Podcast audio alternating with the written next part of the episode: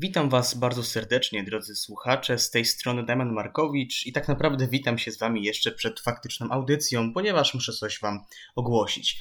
Nadchodzącą rozmowę przeprowadziliśmy z pewnym gościem, a kim będzie ten gość dowiecie się za chwilę. Niestety mieliśmy na początku rozmowy małe problemy techniczne, które jednak później zostały rozwikłane.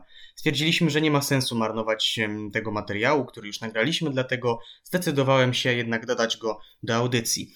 Niestety nie omówiliśmy również wszystkich tematów, które planowaliśmy omówić ze względu na to, że po prostu nasz gość miał ograniczoną ilość czasu, więc zdecydowaliśmy, że turniej czterech skoczni wraz z Adrianem omówimy niedługo przed jego rozpoczęciem. Mam nadzieję, że taka niedogodność nie przeszkodzi Wam w dobrym przyjęciu tej audycji i będziecie się przy niej dobrze bawić. To tyle ode mnie, a teraz odsyłam do przeszłego siebie, Adriana i naszego gościa. Ho, ho, ho! Witamy wszystkich słuchaczy w ostatniej audycji Uniwersytetu Łódzkiego na fali przed świętami Bożego Narodzenia. I jak co tydzień, Telemark poprowadzą dla Was Damian Markowicz i Adrian Kozioł. Dziś jednak nie tylko nasze głosy będziecie mogli usłyszeć, bowiem e, towarzyszyć będzie nam e, Filip Wiśniewski z kanału Sztuka Latania. E, cieszymy się, że możemy Cię gościć w audycji, Filipie. Również bardzo się cieszę, że tutaj gościć. Kłaniam tym słuchaczom i dziękuję za zaproszenie. Wigilia jest już jutro, ponieważ my nagrywamy to w poniedziałek, a będziecie to, drodzy słuchacze, mogli odsłuchać tego w środę, więc Wigilia jest już jutro, a oznacza to, że konkursy Pucharu Świata w Engelbergu mamy za sobą. I to właśnie omówienie szwajcarskiego weekendu zdominuje dzisiejszą audycję. A więc rozpocznijmy naszą przeprawę przez poszczególne dni. I standardowo, zanim jeszcze przejdziemy typowo do piątkowych treningów, kwalifikacji, swobodnego konkursu i tak dalej, to najważniejszą informacją sprzed tego weekendu zdecydowanie był fakt, że Karl Geiger nie mógł pojawić się w szwajcarskiej miejscowości ze względów na koronawirusa. I jest to chyba pierwszy przypadek, poprawcie mnie jeśli się mylę, że zadany zawodnik zarówno przed imprezą mistrzowską jest nieobecny, później na mistrzostwach je wygrywa, a później znów jest nieobecny. No to trzeba było Mateusza Lelenia zapytać, jaka jest prawda na ten temat, bo mówiąc szczerze, ja takiej wiedzy statystycznej nie posiadam. Natomiast rzeczywiście sytuacja bardzo nietypowa, jak i cały sezon nietypowy, bo koronawirusowy, bo, bo dużo tych absencji, bo dużo, dużo wykluczeń. Natomiast Karl Geiger mam nadzieję, że wróci już na Oberstdorf, no bo żal by było takiego zawodnika w tak ważnym turnieju, w tak ważnym momencie sezonu stracić. To prawda, tutaj e, Filip dobrze powiedział, Karla Geigera byłoby bardzo szkoda stracić, zwłaszcza, że to jest świeżo upieczony mistrz świata e, w lotach, o czym też Damian e, wspomniałeś, tak więc no, na pewno rywalizacja sporo by straciła na atrakcyjności, tak więc liczymy, że 27-letni Niemiec zdąży się wykrować do Oberstdorfu i zacieram już pomału rączki na ten turniej, ale do tego jeszcze na pewno dojdziemy. Dokładnie, ja również zacieram rączki podobnie jak Adrian, ale kto za to wystartował? Bo nie było Karla Geigera, ale zanotowałem sobie parę ciekawych nazwisk. Między innymi Roman Kołdelka, który, lider kadry Czech, który wraca po dłuższej przerwie. No jak się zaprezentował, to może wspomnimy później. Pierwszy Francuz w tym sezonie, Matis Contamine. Andreas Schuller, który na początku w tej kadrze Szwajcarów na Engelberg się nie znalazł, ale później został na wariackich papierach dopisany jedyny Rumun w stawce Daniel Andrzej Kacina oraz Andreas Wellinger, który zastąpił rzeczonego Karla Geigera. To jest taki moment sezonu, przełom pierwszego periodu z drugim, że generalnie ci zawodnicy w poszczególnych kadrach będą się wymieniać. Na Oberstdorf przecież Maciej Kot się szykuje na cały turniej, który nam pięknie w Ruce wywalczył e, siódme miejsce, powiększył limit. E, także dojdzie na pewno do jeszcze większych przetasowań niż Wengelby. To jest zupełnie każdego sezonu skoków.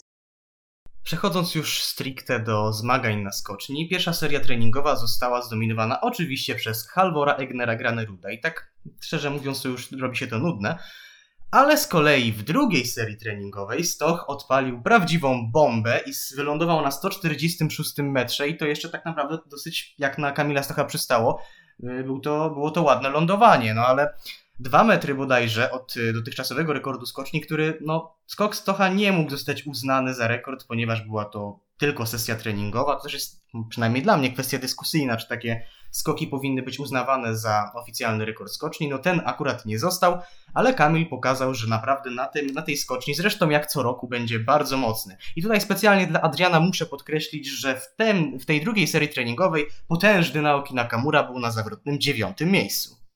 Tak, ale to były miłe, złego początki dla Naokiego Nakamury, ponieważ no, najprawdopodobniej stracił miejsce w składzie, do tego jeszcze dojdziemy. Kamil Stoch, no petarda ten skok, widziałem go i tutaj też mały kamyczek, malutki taki maciupeńki do ogródka e, Halvora Egnera Graneruda, bowiem e, Kamil Stoch ten skok na 146 metrze zakończył telemarkiem. Natomiast Halvor Egner Granerud skok niedzielny, pierwszy, jeśli się nie mylę, wylądował 4,5 metra bliżej i lądował na dwie nogi w głębokim przysiadzie, tak więc no, wydaje się, że nad tym elementem, a więc nad y, telemarkiem, nad lądowaniem ogólnie Norweg jeszcze musi popracować, żeby te punkty mu nie uciekały. Tak, no będzie trudno Granerudowi nad tym pracować w obecnej fazie sezonu, dlatego że to jest zawodnik, który spada z dość wysoka. Może nie traci prędkości przelotowej w końcowej fazie lotu, tak jak, no nie wiem, powiedzmy Karl Geiger czy Dawid Kubacki, ale jednak jest tym zawodnikiem raczej spadającym z wyższego pułapu niż z niższego. Kamil Stoch e, po prostu bardziej prześlizguje się podczas lądowania i, i jest mu łatwiej, a niezależnie oczywiście ten element ma znacznie lepiej dopracowany. Ja myślę, że ten e, skok Kamila był bardzo ważny. 146 metrów to jest e, zawodnik nieprawdopodobnie ambitny. Chce być nieprawdopodobnie perfekcyjny we wszystkim, idealny wręcz, a no to w ostatnich tygodniach nie miało miejsca, bo dużo błędów pojawiało się w, w skokach naszego trzykrotnego mistrza olimpijskiego i myślę, że ta próba 146 metrów, czy ona była idealna, czy nie idealna, to już jest inna kwestia, ale na pewno bliska ideału, bo sam Kamil też powiedział, że te skoki z piątku były najlepsze, no, pokazują naszemu mistrzowi, że umie, że może, że możliwości są, że siła nie uciekła i E, trzeba teraz pracować nad stabilizacją, nad wyrobieniem automatyzmu w tych e, próbach najwyższych. Przechodząc już do najbardziej istotnej sesji w piątek, czyli do kwalifikacji, no to tutaj bez żadnego problemu Polacy te kwalifikacje przebrnęli. Najgorszy Aleksander zniszczył 34, więc bezpieczna kwalifikacja, ale na drugim miejscu Piotr Żyła, co jest ciekawe, Halvor Egner Granerud tylko trzeci i trzeba tutaj użyć słowa tylko właśnie ze względu na jego panującą jeszcze dominację. A kwalifikację wygrał Yuki Sato, co ciekawe, jeden z moich faworytów na drugi konkurs, ale o tym jeszcze pomówimy. Nie wiem, czy jest sens dalej rozgrzebywać treningi, kwalifikacje. One są tak naprawdę, są tak naprawdę dla Polaków trzy sesje treningowe, ponieważ jesteśmy w bardzo, bardzo dobrej formie na początku tego sezonu. Zgadza się, oczywiście. Mm, kwalifikacje ogólnie no, bardzo e, lubią nasi skoczkowie e, Grostitis szansę, bo ona e, też e, przypomina profilem, e, jeśli się nie mylę, skocznie w Zakopanem, którą też nasi skoczkowie uwielbiają, na której się wychowywali w większości, więc stąd tyle, tyle podiów, tyle, tyle wysokich miejsc, tyle zwycięstw naszych reprezentantów. I to, że jeszcze o czym można wspomnieć, no to Severin Freund i Andreas Wellinger poza ile w przypadku Wellingera nie jest tak zaskoczenie, bo on po prostu skacze fatalnie. E, mistrz olimpijski z normalnego obiektu w Pyeongchang. E, on no tyle Freund, no wydawało się, że ta forma jego zaczyna iść w górę, a tu nagle klops. A właściwie nic więcej. Dodania się już skupić na zawodach, na tym, co słuchaczy interesuje. Duże... Najbardziej, bo te treningi, te kwalifikacje nawet w większości zawodników stopu to też trzeci trening to, to jest jedynie preludium do tego, co w sobotę i do tego, co w niedzielę. Dokładnie, zgadzam się tutaj z moim przedmówcą. Jeżeli chodzi o sobotę, no to w pierwszej serii konkursu e, indywidualnego na pierwsze miejsce wysunął się, jak zwykle, Halvor Egner Granerud, ale tylko o pół punktu prowadził kosztem Kamila Stocha, co tylko potwierdza w jakiej formie na Engelberg e, był Kamil. E, z pozostałych e, dobrych informacji, szósty Piotr Żyła, siódmy Andrzej Stękała, dziesiąty Dawid Kubacki, szesnasty Aleksander Zniszczał, a z tych minusów niestety 34 Klemens Murańka, więc akurat pierwszy konkurs zdecydowanie na minus e, dla Klemensa, a pozostali Polacy bardzo, bardzo dobrze po tej pierwszej serii, a po drugiej chyba okazało się, że jeszcze lepiej. A minus, tak, ja miałem okazję rozmawiać na ten temat z Maćkiem Maciusiakiem. Jest cały czas, od kilku lat powtarzający się ten sam problem Klemensa Murańki, czyli rzut tuż po wyjściu z progu, to odbicie skierowane za bardzo do przodu i niemożność uzyskania odpowiedniej wysokości. To, to był taki klasyczny przykład złego skoku Klemensa Murańki w sobotę, ale pozytyw jest taki, że skorygował to już w drugim konkursie, do którego pewnie przejdziemy niedługo. To na pewno, natomiast to, co jeszcze chciałem dodać a propos Klemensa Murańki, po prostu jeszcze mu brakuje stabilizacji, tak, e, tak mi się przynajmniej wydaje, no bo naprawdę dobre konkursy, dobre występy przeplata tymi, gdzie e, nie kwalifikuje się do drugiej serii, albo nie kwalifikuje się nawet do e, konkursu głównego, więc jeśli ta stabilizacja przyjdzie, to wydaje mi się, że zobaczymy wkrótce go w pierwszej dziesiątce, może nie będę aż tak odważny jak Piotrek Majszak, który w kanale sportowym usadowił tutaj Klemensa Murenkę na podium w jednych z, zawodów tego sezonu, ale wydaje mi się, że do pierwszej dziesiątki jeszcze na pewno nam Clemens w tym sezonie wskoczy i najprawdopodobniej nie raz. Tak, no pamiętajmy, że to jest zawodnik y, wrażliwy bardzo na decyzje, na wydarzenia. No jednak ta letalnica tydzień wcześniej mogła być dla niego sporym rozczarowaniem, bo naprawdę stał się nerwowym. Był w gotowości, ale tej szansy nie dostał ani w konkursie indywidualnym, ani w drużynowym. Dlaczego? No dlatego, że świetnie Andrzejek. Natomiast, y, natomiast no to dla Murańki na pewno był pewnego rodzaju cios, nawet jeżeli sam w wywiadzie czy w wywiadach mówisz, no pogodzić, trzeba się z tym pogodzić, ale jakaś tam blizna delikatna zostanie. Jeżeli chodzi o Clemensa Murajkę, to to jest tutaj moim zdaniem też trochę taki kas kasus Johanna Andre Forfanga. On też jest strasznie emocjonalny po swoich skokach. Widać po nim, że nie jest zadowolony z niektórych swoich prób, ale jeśli już o Norwegu mowa, to chciałem poruszyć temat innego Norwega, mianowicie Robert Johansson, który został puszczony w tym pierwszym konkursie, w pierwszej serii w beznadziejnych warunkach. On też nie lubi skakać z wiatrem w plecy, zresztą jak większość Norwegów, y, tutaj gwiazdeczka za wyjątkiem Halvora Egnera Graneruda. Um, A i Lindwika w dobrej formie też możemy tutaj dorzucić. No, w sumie tak. Bo, ale... to jest zawodnik, bo to jest zawodnik bazujący na podobnych, yy, na podobnych zaletach, na podobnych atutach jak, jak Graner, no tylko po prostu w tej chwili dwie klasy niżej. Tak, tutaj się zdecydowanie zgodzę, ale jeżeli chodzi o zawodników wyciętych, to trzeba też powiedzieć o Yuki Sato, który podobnie jak Johansson do tej drugiej serii się nie zakwalifikował, a pewnie był jednym z faworytów przynajmniej do czołowej dziesiątki. Tutaj się zgadza. Ja wczoraj, mm, przyznam, troszkę się rozpędziłem na E, podcaście Bez Nartani Róż e, u, u, u Melona na kanale Melon 221 i powiedziałem, że e, druga seria powinna być odwołana. No, stwierdziłem potem po przemyśleniach, że chyba jednak nie, ale wydaje mi się, że byłoby dosyć sprawiedliwie, gdyby chociażby zawodnicy tacy jak Robert Johansson czy Yoki to dostali po prostu E, szansę powtórzenia swoich skoków, tak jak to było chociażby e, w Rasznowie w zeszłym sezonie, gdzie też w skandalicznych warunkach byli puszczani, była puszczana część zawodników, a później dostali szansę na poprawę i tam akurat e, FIS należało pochwalić. Tak więc wydaje mi się, że tutaj też byłaby to optymalna decyzja, aczkolwiek no, to byli mm, tacy no, dwaj zawodnicy, więc no, nie ma też co dramatyzować na siłę, aczkolwiek no, uważam, że takie rozwiązanie byłoby zgoła sprawiedliwsze od tego, co oglądaliśmy, no ale może jestem zbyt dużym idealistą. No, zawsze chce się skakać w tych sprawiedliwych warunkach, ale no niestety ten sezon nas takimi warunkami zwyczajnie nie uracza. Co do drugiej serii, mała poprawa. Kamil Stoch nadal drugi, Piotr Żyła awans na piąte, Andrzej Stękała siódmy o jedną dziesiątą, Dawid Kubacki dziewiąty o jedną dziesiątą. Nie, bardzo dobry konkurs ogólnie ten sobotni wykonanie Polaków. Cztery w dziesiątce.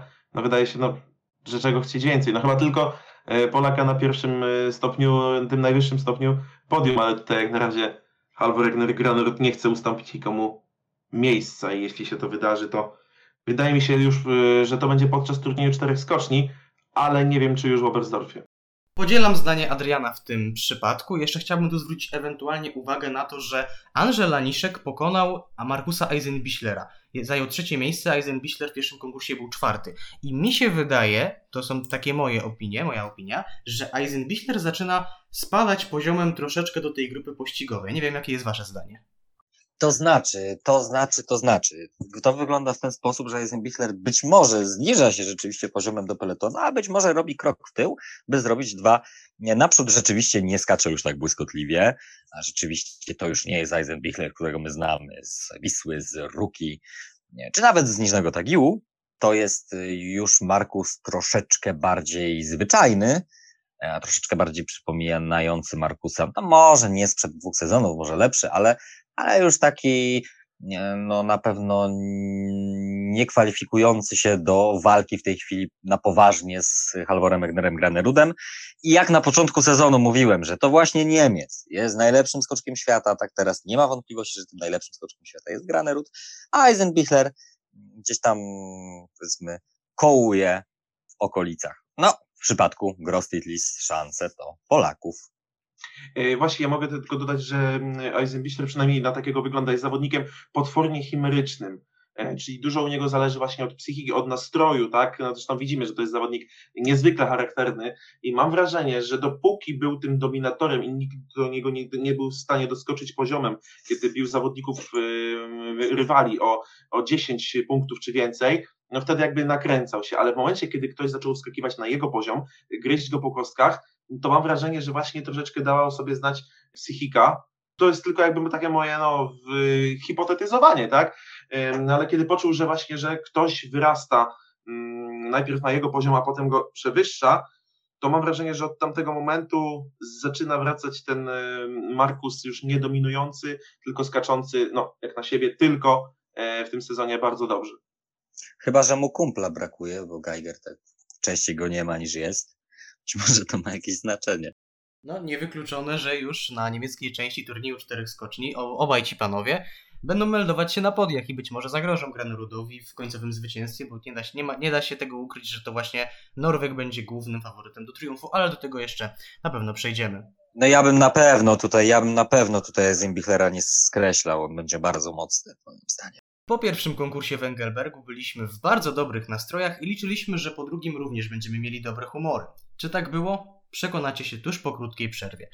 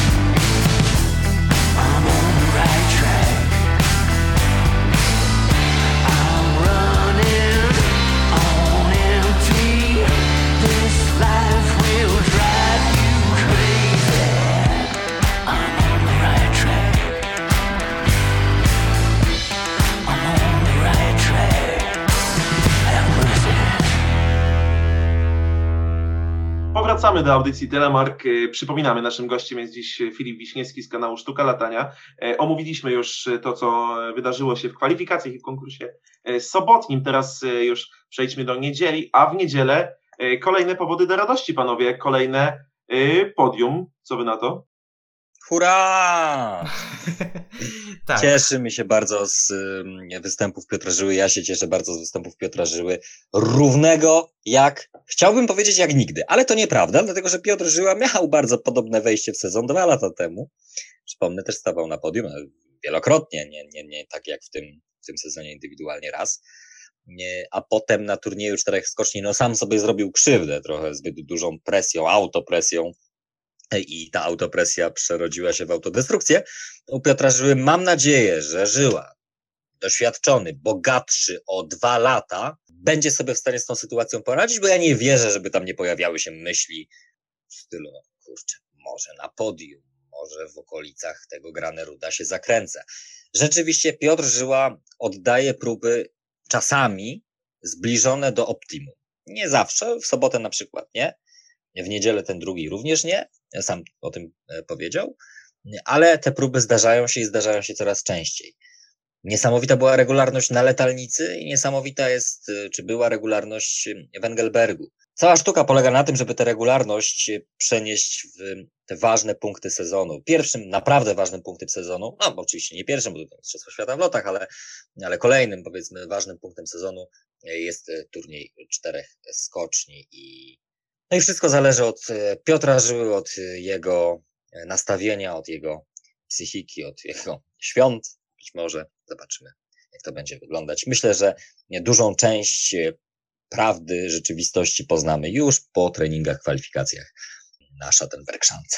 Tutaj jak najbardziej zgoda, ale też chciałbym zwrócić uwagę, że Piotr Żyła to tak naprawdę te zawody niedzielne nie były jakieś nie wiadomo jakie rewelacyjne w jego wykonaniu, bo trzeba zwrócić uwagę, że po pierwszej serii między pierwszym Piotrkiem Żyłą a dziesiątym Piusem Paszkę było zaledwie 10,9 punktu.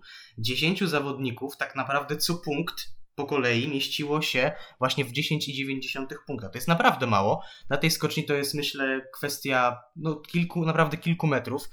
A w tej dziesiątce zmieściło się naprawdę wielu klasowych zawodników. No, tutaj o Granerudzie nie wspomnę, który mm, po swoim locie na 141 metr i 50 centymetr no, był do, na, dopiero na trzecim miejscu, ale no, widzieliśmy jego lądowanie. Tutaj w ogóle bez porównania do lądowania Stocha na 146 metrze.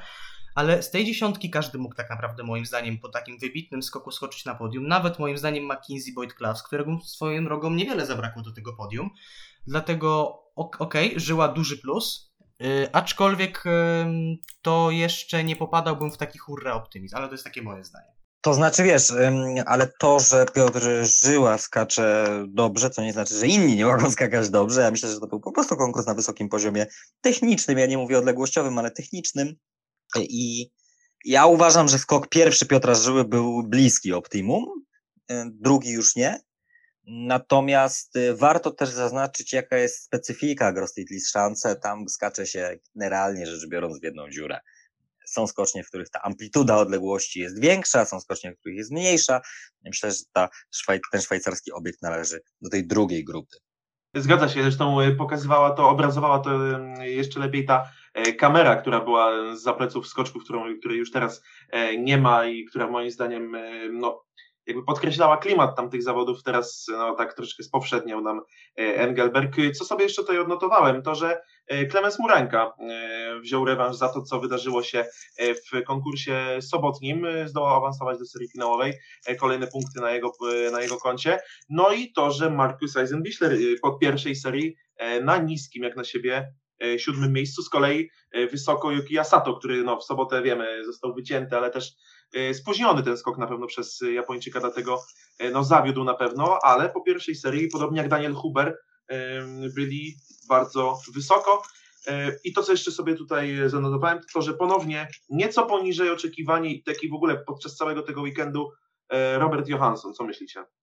Robert Johansson tutaj szczególnie w sobotę ten, ten, ten, ten występ był taki kontrowersyjny i powiedzmy obudowany po konkursie różnymi opiniami. Norweg nie radzi sobie za bardzo z wiatrem w plecach, chociaż to też jest zbyt dużo uogólnienie, być może uproszczenie, bo jeżeli jest w formie najwyższej, to jest sobie w stanie radzić. Tym razem nie jest w formie najwyższej, nie ma co do tego najmniejszych wątpliwości. Tam był miks bardzo, bardzo złych warunków i, i błędu po prostu organizatorów czy włodarzy konkursu.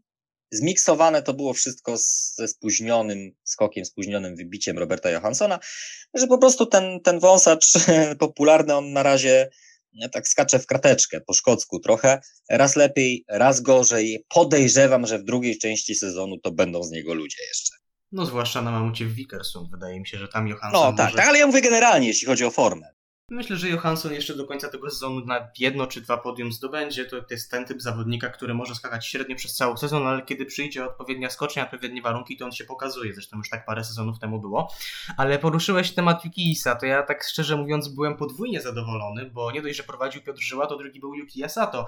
Pomyślałem sobie nawet, że jeżeli Piotrkowi nie udało się wygrać, to może wygra Yuki Asato i sprawdzi się mój typ z, sprzed tygodnia. No okazało się, że, że nie. Piąty raz z rzędu wygrał Halvor Egner Granerud i teraz zastanawiam się, czy to jest zawodnik, który faktycznie może pobić tę um, magiczną barierę sześciu zwycięstw z rzędu, bo mi się wydaje, że mimo wszystko nie. Znaczy może, no jeżeli będzie tylko dopuszczony do startu, to może. no tak, różnie to może być. E, natomiast no rzeczywiście, no brakuje mu Oberstdorfu i Garmisch, tak? Skocznia w Garmisch-Partenkirchen to jest obiekt bardzo wymierny, zazwyczaj z wymiernymi warunkami. Nie zawsze oczywiście, pamiętam konkurs 2000, a żebym się nie pomylił, 11 chyba roku, taki jednoseryjny i wtedy było już nie wesoło tam. E, natomiast generalnie tam są warunki sprawiedliwe, ta skocznia jest e, typowa, bym powiedział, ona jest taka, e, taka dla wszystkich zawodników łagodna, chociaż chyba Dawid Kubacki tam trochę narzekał, ale nieważne. W każdym razie tam na Ruda bym stawiał. Czy w Oberstdorfie, na Schattenberg-Szance, to jest trudny obiekt, to jest um, inauguracja turnieju czterech skoczni, zawsze troszeczkę inaczej zawodnicy podchodzą do, do tych pierwszych zawodów. Tam można wszystko stracić, a w sumie jeszcze niewiele zyskać w tym Oberstdorfie. I jeżeli miałbym tu jakąś taką poważną wątpliwość, to, to bardziej właśnie skłaniałbym się ku Oberstdorfowi, no, zaznaczając, że nikt nie powiedział, że Halvor Egner Granerud musi iść drogą Ryoyu Kobayashiego, bo może iść drogą prełcową, domenowo-prełcową, warto zaznaczyć, czy freitagową, może tutaj trochę gorszy przykład, ale, ale mimo wszystko, że w tym turnieju czterech skoczni już tak błyszczeć nie będzie, a jak będzie, to ja nie wiem, bo jakbym wiedział, to bym nie musiał oglądać. Albo, albo I na pewno, byś, na, pewno byś powiedział. Albo też drogą... Y, ale to bym powiedział. Znaczy nie, to czy bym powiedział, to nie, bo u nas jest popularne podejście, wiem, ale nie powiem, także... albo też drogą Petero Prełcową z, moment, z czasu, kiedy wygrał turniej czterech skoczni, ale w pierwszym konkursie No też chciałem zaznaczyć domen, tak, tak. Tak, to Był prawda. tylko trzeci, ale ja mówię w perspektywie całego turnieju, tak? No jednak tam potem Prełc nie pozostawił złudzeń, natomiast jeśli chodzi o domena Prełca, no to tam od początku już była a nie bawmy się może w jakieś mhm. e, złagodnienia kicha, no. No tak, tak, tak, tak, to, tak to wyglądało. No zresztą, jeśli nie udało się e, takim e, dominatorom sezonów jak Jana Honenowi, nie udało się Adamowi Małyszowi, Gregorowi Szlirencauerowi, Ryoyu Kobayashiemu takich, takich pas pobić, tego, tej magicznej bariery właśnie tych siedmiu zwycięstw osiągnąć, no to nie wiem, czy Granerów tego dokona. Jeśli tak, no to wtedy jest jakby bije rekord, jest kozakiem nad, e, nad kozaki. Właśnie a propos drugiej serii, już przechodząc do tego, no udowodnił tutaj też, że tak naprawdę nie ma na niego mocnych, e, już, już dużo lepsze lądowanie w tej serii finałowej. Co do reszty, no lekkie przetasowania w czołówce, spadli Sato i Daniel Huber z czołówki. Pozdrawiam tych, którzy tak jak ja mieli w menedżerku skoków. No tak. Trzeba... Natomiast ja chciałem jeszcze tutaj powiedzieć, że jest taka ważna prawda sportu, i niezależnie prawda życiowa, że jeżeli coś jest niemożliwe, czegoś się nie da zrobić, to przychodzi człowiek, który o tym nie wie i to robi. Być może Granerud takim człowiekiem jest. Myślę, że z takiego założenia wyszedł Kamil w drugim treningu. Ale też chciałem zauważyć, że po raz kolejny druga seria konkursu niedzielnego w wykonaniu Polaków jest dużo słabsza niż pierwsza seria i to nie jest pierwszy taki przypadek, bo teraz Żyła spadł z pierwszego miejsca na trzecie, Kamil z piątego na siódme, no Dawid utrzymał swoją pozycję, ale po swoim skoku również chyba nie był na pierwszym miejscu. Andrzej Stękała się osunął, no a o Klemensie Murańce nie wspomnę, bo on usunął się najwięcej z naszych reprezentantów. No prawda, jest, jest, być może coś w tym jest, no ale to już raczej materiał do analizy dla e, trenerów naszej reprezentacji. My tego nie musimy robić, no bo po co zabierać komuś robotę, prawda? No to, o czym y, mówiłem, no Kamil, Kamil troszkę w drugiej serii zawiódł. Nie wiem, y, Filip i Damian, czy mieliście takie samo wrażenie jak ja, że Kamil w drugim skoku masakrycznie przejechał próg. Tak. No przejechał, sam o tym mówił, także nie ma wątpliwości. Myślę, że nikt lepiej o tym nie wie niż sam zainteresowany.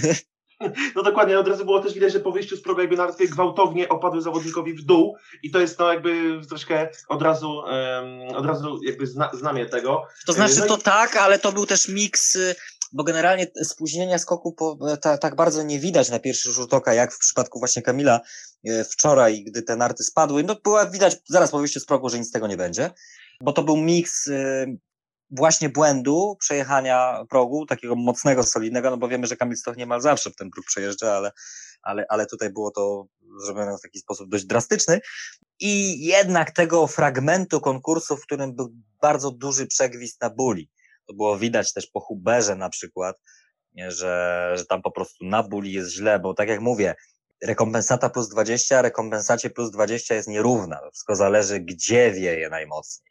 Jeżeli wieje najmocniej z tyłu na buli, no to wtedy zawodnicy większych szans na złapanie wysokości, nabrania tej, tej rotacji, o której, o której często mówią trenerzy i sami zawodnicy.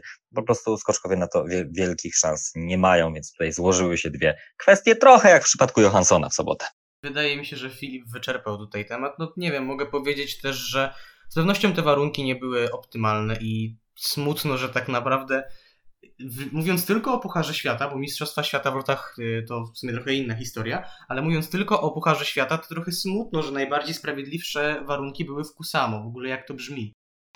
No brzmi to co najmniej groteskowo, no bo tak, no bo y, konkurs indywidualny w Wiśle, no to troszeczkę parodia. No to, co wydarzyło się w Niżnym Tagile, to chyba myślę nie warto w ogóle wspominać, bo to, co zwłaszcza zrobiono z Markusem Eisenbichlerem w pierwszym konkursie, wydaje mi się, że to mógł być taki moment, w którym on troszkę zwątpił. To był skok, który mógł go le, leciutko złamać. Tutaj jakby wracam do tego, o czym mówiliśmy wcześniej, że on jakby troszeczkę opadł z formą i dołączył do tej grupy pościgowej zamiast być na równi z Granrudem. Wydaje mi się, że y, na psychice śladu mógł, y, ślad mógł odcisnąć ten e, skok, y, no ta katastrofa z Niżnego Tagiełku, gdzie został tak naprawdę puszczony na stracenie w warunkach niemożliwych tak naprawdę do oddania dalekiego skoku. Tak, moi drodzy, już w przyszłym sezonie na kanale Sztuka Latania skok, który złamał Markusa Eisenbichlera. Dokładnie tak, tak to widzę. Y, co, co do tego jeszcze, no wydaje się, że w tę taką y, dziurę przelotową, o której mówiłeś, najlepiej strzelił się chyba właśnie Halvor Egner Granerud, którego te e, warunki z ostatnich pięciu skoczków potraktowały e, powiedzmy najłagodniej, chociaż tu nie ma mowy o łagodnym, gdzie to jest dwa metry na sekundę w e, plecy, ale wydaje się, że on jakby prześliznął się przez te warunki najlepiej. Natomiast odnoszę wrażenie, że Yuki Asato i Piotr Żyła zostali puszczeni w warunkach bardzo trudnych. Powiedziałbym, że wręcz niemożliwych do tego, żeby Ruda przeskoczyć. No to i tak dobrze, że no dlatego, dlatego ja bym tutaj Piotra, żeby, że tak powiem, nie, nie biczował za tę drugą próbę. Uważam, że to była próba dobra. Może nie bardzo dobra, ale.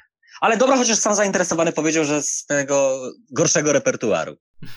No na pewno wypada się cieszyć z tego, że Piotr Żyła zdobywa kolejne podium i wydaje się być, nawet nie wydaje, po prostu jest najbardziej stabilnym zawodnikiem naszej kadry, ale też ciekawa mm, jakby tutaj sytuacja, że nasi reprezentanci zajmują trzecie, siódme, ósme, piętnaste miejsce, a i tak jest zawsze coś, co nam Polakom nie pasuje. To chyba pokazuje najlepiej, jaki progres zaliczył u nas skoki i nie mówię tylko tutaj o indywidualności w postaci Stocha czy Małysza, ale ogólnie, ale no to jest na pewno temat też na inną rozmowę. Powiem tak, to no, mogły się nałożyć na siebie dwa czynniki, czyli pierwszy taki, że faktycznie skoki u nas poszły do przodu, bo no, jeśli ktoś tego nie widzi, to, to po prostu nie zna się na tej dyscyplinie, bo tutaj mówię o przestrzeni ostatnich 10 e, lat, a nie tylko tego, co jest przez ostatnie 2-3 lata. I drugiej, drugiego czynniku, mianowicie tego, że my Polacy jesteśmy wiecznie z czegoś niezadowoleni. Ale ja się bardzo cieszę z tego, że my jesteśmy niezadowoleni. To jest dobra cecha w momencie, kiedy byśmy byli usatysfakcjonowani, ukontentowani tym, że dwóch w dziesiątce, trzech w piętnastce, to nie mielibyśmy możliwości dokonywania ciągłego progresu i sami zawodnicy też na pewno z tego do końca zadowoleni nie są. Piotr Żyła na przykład widać było, że on ten konkurs chciał wygra wygrać. Nie to, że tam płakał w kącie potem przez pięć godzin, bo bez przesady, ale, ale jakoś tam troszeczkę go to pewnie uderzyło w mniejszym czy większym stopniu. I dobrze, i dobrze, bo żeby osiągać rzeczy wielkie, to należy najpierw w te rzeczy wielkie mierzyć. Oczywiście, że tak i tutaj podpisuję się pod tym obiema e, rękoma, obiema nogami. Co do tego, co można powiedzieć o tym konkursie. Znowu Andrzela Niszek wysoko. Tym razem na podium nie wystarczyło, no bo e, fenomenalny skok w drugiej serii, zwłaszcza oddał Markus Eisenbichler, który awansował z siódmego miejsca na drugie i ten skok, no to była petarda i e, można powiedzieć, że gdyby nie przewaga punktowa z pierwszej serii e, Halvora Graneroda, to najprawdopodobniej Eisenbichler ten konkurs by wygrał. No ale to myślę, że są też takie ostatki mm, formy Eisenbichlera z początku sezonu. To też nie jest tak, że mimo, że Eisenbichler ma teraz troszeczkę moim zdaniem słabszą formę, to też nie jest tak, że on w jednej czy drugiej serii nie będzie odpalał petard. On na pewno na tym podium się znajdzie i gwarantuję wam, że będzie e, wbił się o zwycięstwo w turnieju czterech skoczni, jak i dalej o kolejne podia. To już nie jest prawda ten sam Markus co kiedyś, jak już tutaj mówiliście, ale na pewno stać go jeszcze na skoki, które mogą mu dać nawet zwycięstwo. No tak, gdybym miał typować, to, to, to powiedziałbym, że Markus Eisenbichler to jeszcze dzisiaj, może dzisiaj, to jeszcze w tym sezonie nieraz na najwyższym stopniu podium stanie. Ale zobaczymy oczywiście. Na szczęście tak. już dawno, na szczęście już dawno nie typuję, pieniędzy nie stawiam, więc nie mam takiego obowiązku Dokładnie tak. wewnętrznego. A właśnie, a co powiecie o formie Andrze Niszka, bo to jest jakby troszkę zagadka, bo on w konkursach indywidualnych na Mistrzostwach Świata w lotach wypadał no powiedzmy przeciętnie, jak na to, co prezentował wcześniej na treningach, ale jak odpalił dwie petardy w konkursie drużynowym, no to z tego poziomu już nie schodzi tak naprawdę od tamtej pory i mówcie co chcecie, ale jak dla mnie jest jednym z faworytów, może nie do zwycięstwa, ale do podium w turnieju cztery skoczni na ten moment. Ale jeszcze się z tym zgadzam. I w ogóle Angela Niszek się mega cieszę, że ten zawodnik zalicza taki progres, bo tak naprawdę od momentu, kiedy on rozpoczął swoje starty, to, przewidywałem, że on może w przyszłości zdobywać podia. E, sam Gorast Bertoncel, zanim jeszcze został, nie został zwolniony, mówił, że to właśnie Laniszek najlepiej ze Słoweńców spisuje się na treningach i ma to teraz jak najbardziej przełożenie w konkursach. Laniszek podobnie jak w zeszłym sezonie zdobył parę podiów. Ten sezon zapowiada się, że będzie jeszcze lepszy w wykonaniu Słoweńca. Jest on w tym momencie liderem Słoweńców. No i mam nadzieję, że prawda, rozwinie swoje skrzydła jeszcze bardziej od momentu, kiedy głównym szkoleniowcem jest Robert Rkota. No wszystko fajnie, ja też uważam, że on skacze w tej chwili na bardzo wysokim poziomie, który upoważnia go do myślenia o rzeczach wielkich podczas niemiecko-austriackiego cyklu, tylko że w przypadku Słoweńca to ja tu mam podobne wątpliwości co do Piotra Żyły i na tym poprzestanę, bo nie będę się powtarzał. Ale tak jak ja... mówię, są to wątpliwości, a nie, a nie przekonanie. Dokładnie tak. Tutaj jeszcze dwie rzeczy inne, mianowicie to, że cenę był najlepszym z prełców, przeskoczył zarówno Domena, jak i Petera, który no, zaprezentował się bardzo słabo. No i najlepszy wynik w karierze Mackenzie'ego Boyda Klausa, szóste miejsce, tak więc to myślę, że te dwie rzeczy na pewno zasługują na odnotowanie, zwłaszcza ta druga sprawa. Jak myślicie, w końcu Mackenzie ustabilizuje swoją formę, bo to jest zawodnik bardzo nierówny na początku tego sezonu. To znaczy, ja myślę tak, y, zawiódł mnie Mackenzie bardzo na letalnicy, y, bo jemu się zdarzało już do dziesiątki wskakiwać y, na lotach i spodziewałem się troszeczkę lepszego wyniku. Może tam powiedzmy nie był tragiczny. Natomiast tutaj od początku weekendu świetnie, rzeczywiście. To nie przypadek, to i piątek, i sobota, i niedziela. Bardzo dobre, równe, dalekie skoki. Znakomity specjalista się przecież zajmuje, pan Norcic i myślę, że wie co robi. W przypadku takich zawodników jak Mackenzie Boyd Klaus właśnie, niech powiedzmy w cudzysłowie egzotycznych, jest tylko problem z tym, żeby oni utrzymali formę w dłuższym okresie. I czy to się stanie, nie wiem, ale na pewno fajnie by było, bo to jest koloryt, bo to jest różnorodność, a ja sobie bardzo koloryt i różnorodność w życiu i w sporcie cenię. Ja tylko mam wielką że... nadzieję, że McKinsey Boyd Clubs nie będzie takim, można powiedzieć, występkiem, jak to parę sezonów temu był Vincent de Compsevua, który miał jeden taki wybitny sezon, gdzie znajdował się w dziesiątce, że McKinsey tę formę ustabilizuje i regularnie będzie w tej dziesiątce się znajdował również w przyszłych sezonach. No, wydaje mi się, że takim ostatnim e, zawodnikiem spoza tych nacji top 6, który regularnie no, wygrywał, stawał na podium, był Simon Aman, e, no, który już to, niestety jego, mm, jego legenda chyli się ku upadkowi. E, troszkę to smutne, no ale też e, młodszy już z nimi nie będzie. Natomiast poprawcie mnie, wydaje mi się, że takim ostatnim zwycięzcą Pucharu Świata z nacji, poza nawet top 8, jest chyba Jakub Janda, jeśli się nie mylę. Chyba tak. Tak mi się wydaje. Tak więc troszeczkę już czekamy na to, aż ktoś tutaj z tych nacji nieoczywistych będzie nam, e, będzie nam wygrywał e, regularnie konkursy e, Pucharu Świata. Natomiast na pewno nie będzie wygrywał ich Naoki Nakamura, ponieważ najprawdopodobniej pożegna się Japończyk z Pucharem Świata w tym sezonie, bowiem Japończycy po tych konkursach, to już pewne, stracili szóste miejsce w Pucharze Świata. Muszę przyznać, że mi osobiście jest bardzo smutno z powodu Naokiego, bo będę musiał sobie znaleźć e, nowego ulubieńca, a jedyną nadzieją dla 24-latka jest e, równie fatalnie skaczący Daiki Ito. No myślę, że wtedy też wiesz, nie będzie faworytem do powrotu do kadry, ponieważ jest jeszcze znakomicie skaczący Yugen Iwasa, który zarówno ja, jak i Adrian dziwimy się, czemu on nie dostaje szansy, no ale japoński beton jest jednak japońskim betonem. E, Adrian, takie pytanie do ciebie. Wywiesiłeś już czarne zasłony w związku z mm, absencją Naokiego, rozumiem, tak? Tak, oczywiście, flaga już wisi. Filip? Nie, nie, ja, ja, flag, ja flagi nie wystawiam, bo to po prostu niebezpieczne jest, źle się kojarzy, jeszcze mi ktoś coś wrzuci na balkon. Może lepiej nie. Ale trzeba tu wspomnieć też, że pierwsze punkty w Pucharze Świata zdobyła naprawdę duża rzesza zawodników. No tak z pamięci um, Mełfiu Sokup, dwójka Czechów, byli to bodajże Korziszek i Polaszek. E, Niko, Niko Kytosacho, który rewelacyjne 18 miejsce, który poprawił swój rezultat z pierwszej serii. Wielkie brawa się należą. No tych zawodników naprawdę było dużo, ale to tak, no niestety było spowodowane też chyba troszeczkę warunkami. To tak Engelberg e, trochę zamienił się w takie Kusamo. Zgadza się. Ja jeszcze mam tutaj napisane a propos tej niedzieli, że e, Peter Preutz, Bor Pawlowcic, Jewgeni Klimow, Junshiro Kobayashi e, i Filip Aschenwald i obok nich mam XD, bo po prostu nie zakwalifikowali się do drugiej serii. No po prostu. To, to no tak, mówić. tutaj warto powiedzieć o, o Niko mm, Ketosacho, to jest przedstawiciel kadry fińskiej, kadrze fińskiej Janne Vatainen, dla mnie najlepszy fachowiec na świecie, tak jest moje zdanie. I, I on nawet z czegoś tak miernego, tak y, mało perspektywicznego jak y, skoki fińskie. Ja nie chcę mówić o potencjale poszczególnych zawodników, bo ten być może najmniejszy nie jest, ale chodzi o całą otoczkę, o finanse, o, o atmosferę pewnego rodzaju wokół skoków w Finlandii on jest w stanie z tego zrobić coś naprawdę sensownego. Ja nie mówię, że zwycięzcę turnieju czterech skoczni czy Pucharu Świata, ale coś sensownego już tak, y, czego byliśmy świadkami w niedzielę, bo 18 miejsce Niko Sacho to jest na pewno sensowny wynik. No, zwłaszcza, że on już w poprzednim sezonie miał taki odpał chyba nawet w Kusamu, gdzie załapał się do trzeciej dziesiątki i tak miałem też nadzieję, że może on to powtórzy jeszcze w tamtym sezonie, okazało się, że nie. Teraz znów ma taki odpał i naprawdę życzę mu tego z całego serca i także całej kadrze fińskiej, żeby wreszcie udało się sklecić tę czwórkę. No kto wie, Anti-Alto skacze zawsze na solidnym poziomie jak na Finlandię. Teraz Niko Ketosacho znowu 18 miejsce. W Pucharze Kontynentalnym dobrze zaprezentował się Eto Nousiainen. No kto wie, może jakieś światełko w tunelu widać. No powiększył limit. No dokładnie. To, to się często nie zdarzało w ostatnich latach, żeby limit powiększał ktoś spoza to przejść. Dokładnie, dokładnie. W porządku. Ja do, do, dołączam się oczywiście do Waszych e, życzeń, panowie, aczkolwiek do życzeń jeszcze dzisiaj dojdziemy. Wydaje się, że temat drugiego konkursu w Engelbergu mamy za sobą. E, w kolejnym wejściu przeprowadzimy taką naszą prywatną galę rozdania nagród, między innymi ten lubiany przez Was segment dzbanów i kozaków. Tak więc zostańcie z nami, wracamy już za chwilę, a teraz czas na chwilę z muzyką.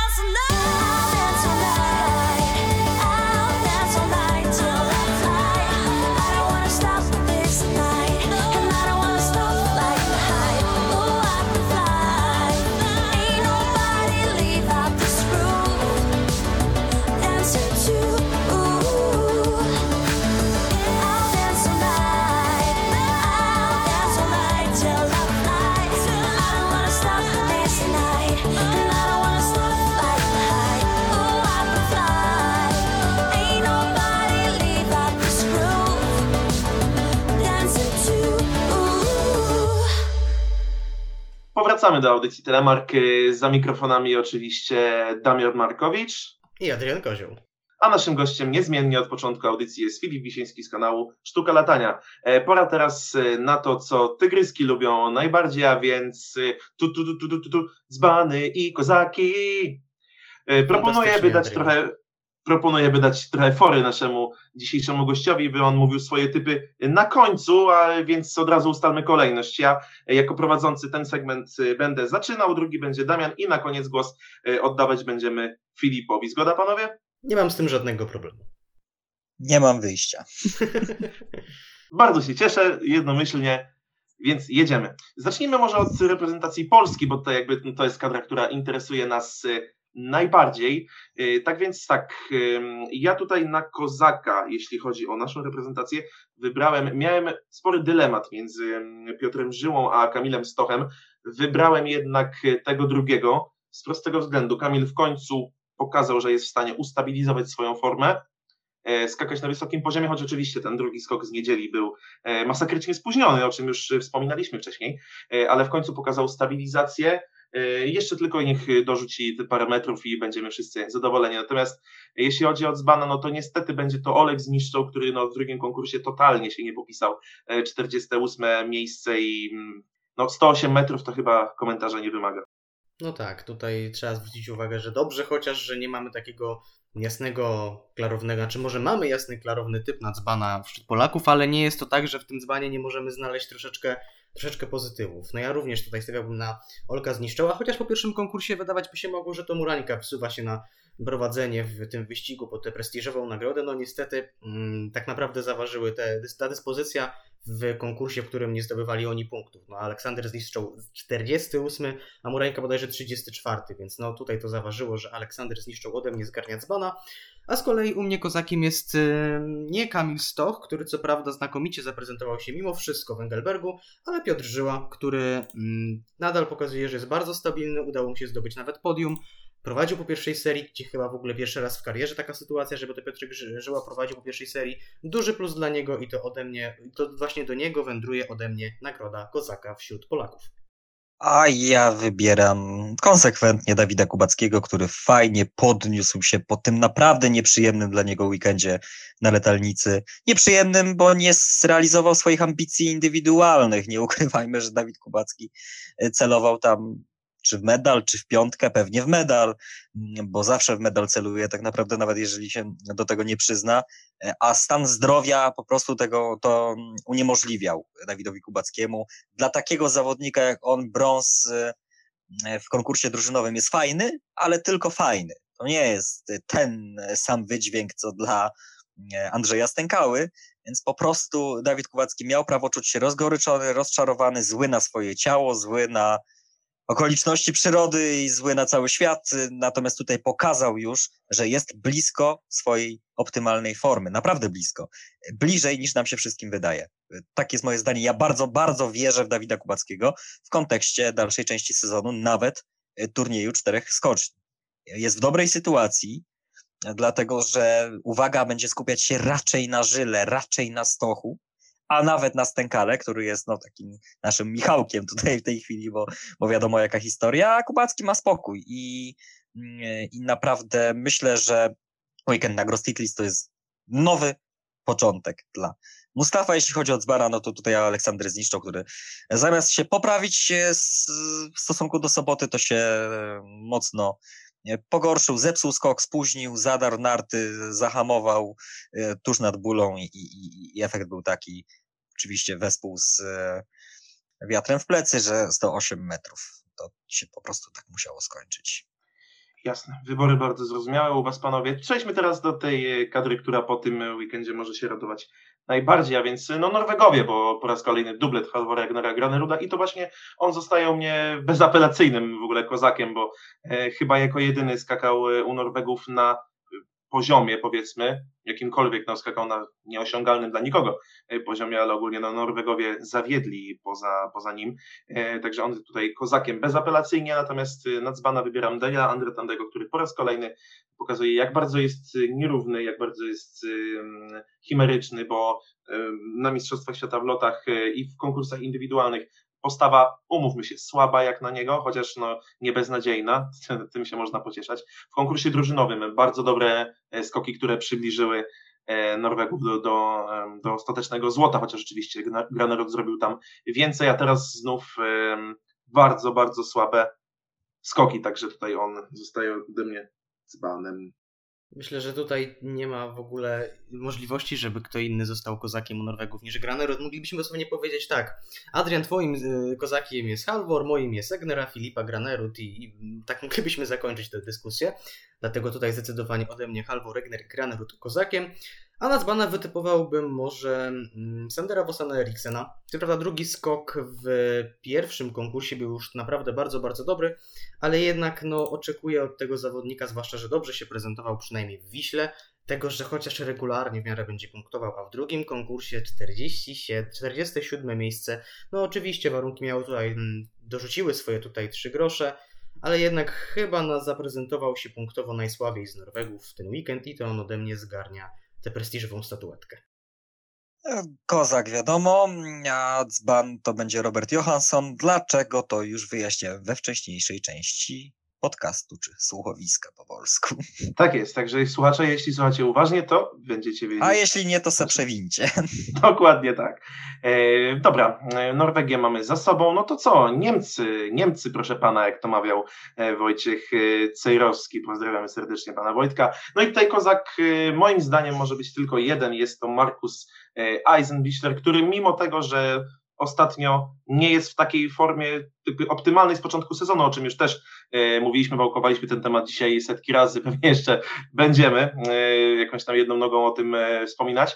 Mm, no a z panem, no niezmiennie, tak jak u ciebie Damian pewnie też się to nie zmieni, jest Andreas Wellinger, którego w ogóle nie powinno być podczas tego weekendu na Grostity Szance. Dostał, dostał szansę na szansę, że tak powiem, zagram słownie, tylko i wyłącznie dlatego, że Karl Geiger e, złapał e, koronawirusa, tak więc pech e, jednego stał się okazją na rehabilitację dla drugiego i z tej rehabilitacji Andreas Wellinger no, skorzystał w taki sposób, że z niej nie skorzystał.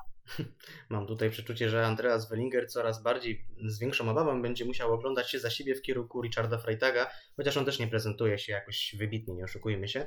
No ale tak, Andreas Wellinger zaprzepaścił swoją być może w kontekście tego sezonu jedyną szansę na przywrócenie się do łask Stefana Horngechera, bo aktualnie no, prezentuje się tragicznie. No, w pierwszym konkursie nie zakwalifikować się przy 58 zawodnikach, gdzie tak naprawdę startowało 57, ponieważ nie mogliśmy zobaczyć jedynego Rumuna w stawce.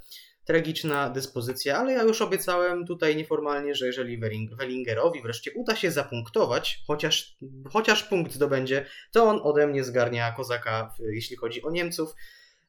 No ale na razie to będzie te dzbany dostawał chyba regularnie, chyba że go po prostu nie będzie. Dlatego w sumie ucieszyłem się, że jednak wystąpi w tym Engelbergu. No a jeżeli chodzi o Kozaka, to tutaj nie, może taka nieoczywista nominacja z mojej strony, bo nie pomyślałem w ogóle o Eisenbichlerze mimo wszystko. Zastanawiałem się nad Piusem Paszkę, który naprawdę bardzo solidny weekend zaliczył, ponieważ był szósty i piąty, ale taka nieoczywista, nieoczywista nominacja ode mnie. Martin Hamann. 11 w pierwszym konkursie, w drugim co prawda gorzej, bo był 21, ale zaliczył e, dosyć moim zdaniem punktowo stabilny weekend. W pierwszym nawet otarł się o pierwszą dziesiątkę, dlatego duży plus dla tego mm, Niemca. No i nie, warto odnotować, że był jednym z nielicznych tak naprawdę Niemców, którzy punktowali w obu konkursach, bo nie udało się to chociażby no zdecydowanie mi się wydaje bardziej utalentowanemu Konstantinowi Schmidowi. Dlatego ode mnie Martin Hamann chyba pierwszy raz w tym sezonie dostaje nagrodę Kozaka.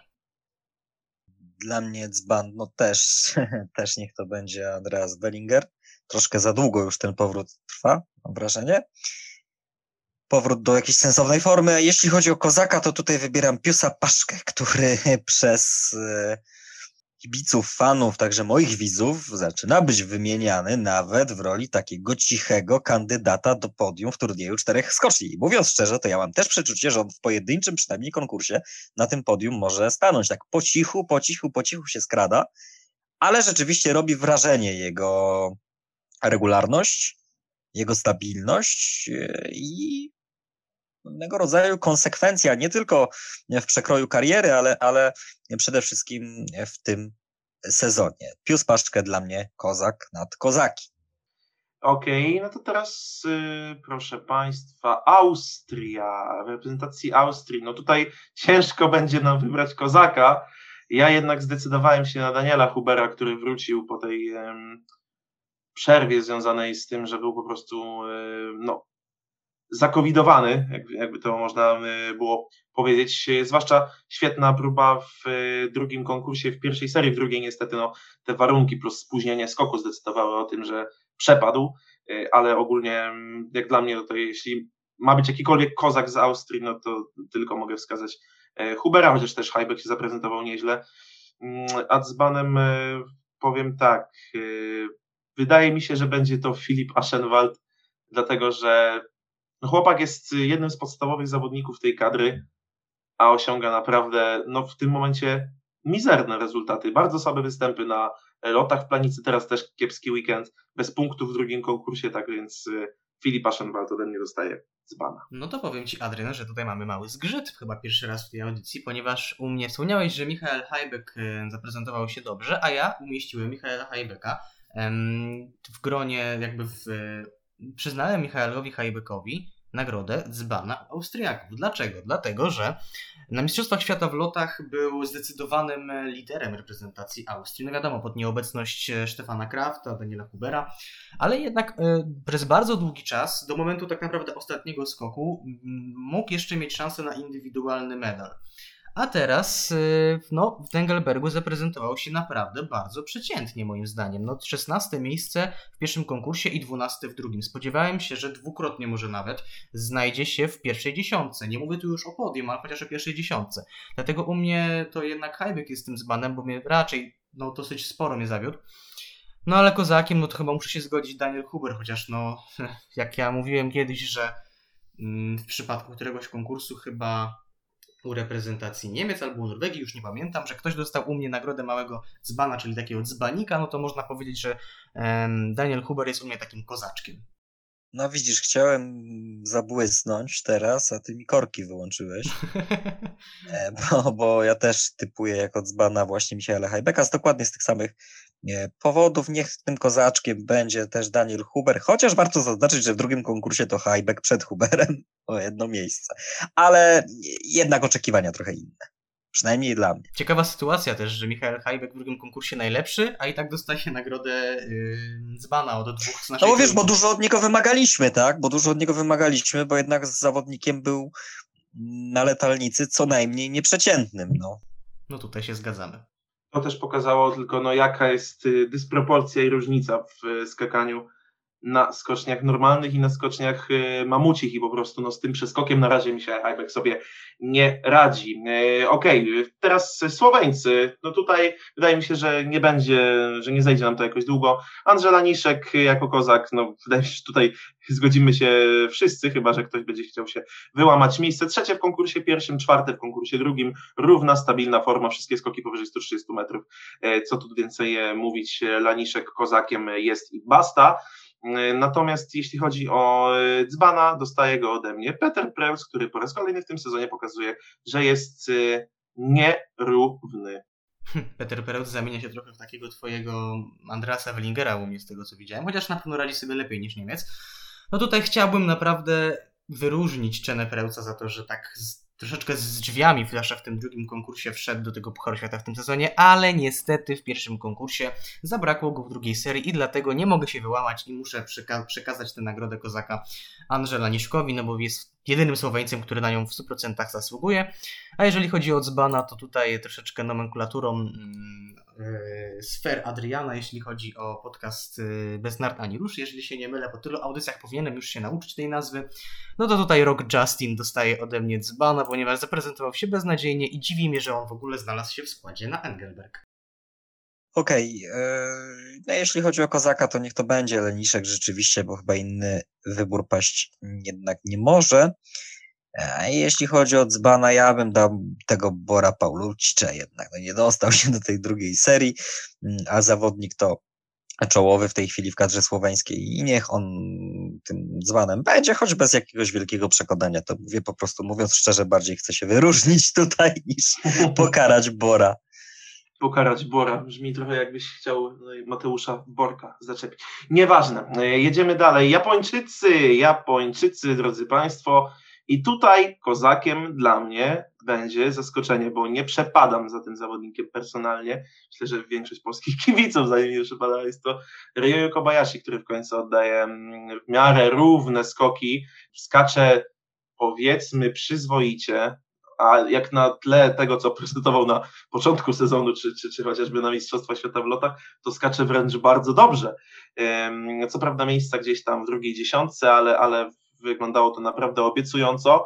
Wydaje się, że Rioju może się budzi w końcu, może ten okres przygotowawczy, który prawdopodobnie dał mu w kość, prosta no, psychika, która też chyba dała o sobie znać e, w końcu, dadzą mu spokój i będzie mógł skakać na swoim poziomie, bo po prostu brakuje tego zawodnika w czołówce. Tak więc tutaj na zachętę ode mnie taki mm, e, właśnie kozaczek, bo, bo też Japończycy bardzo słabo się zaprezentowali podczas tego weekendu na Grostitis szanse, natomiast e, dzbanem zostaje nie kto inny, jak drodzy Państwo, Naoki Nakamura, którego prawdopodobnie w tym sezonie w Pucharze Świata już nie ujrzymy. Miałem cichą nadzieję, że może właśnie zważywszy na to, że prawdopodobnie Naokiego już nie ujrzymy w Pucharze Świata, to dasz mu takiego symbolicznego kozaka.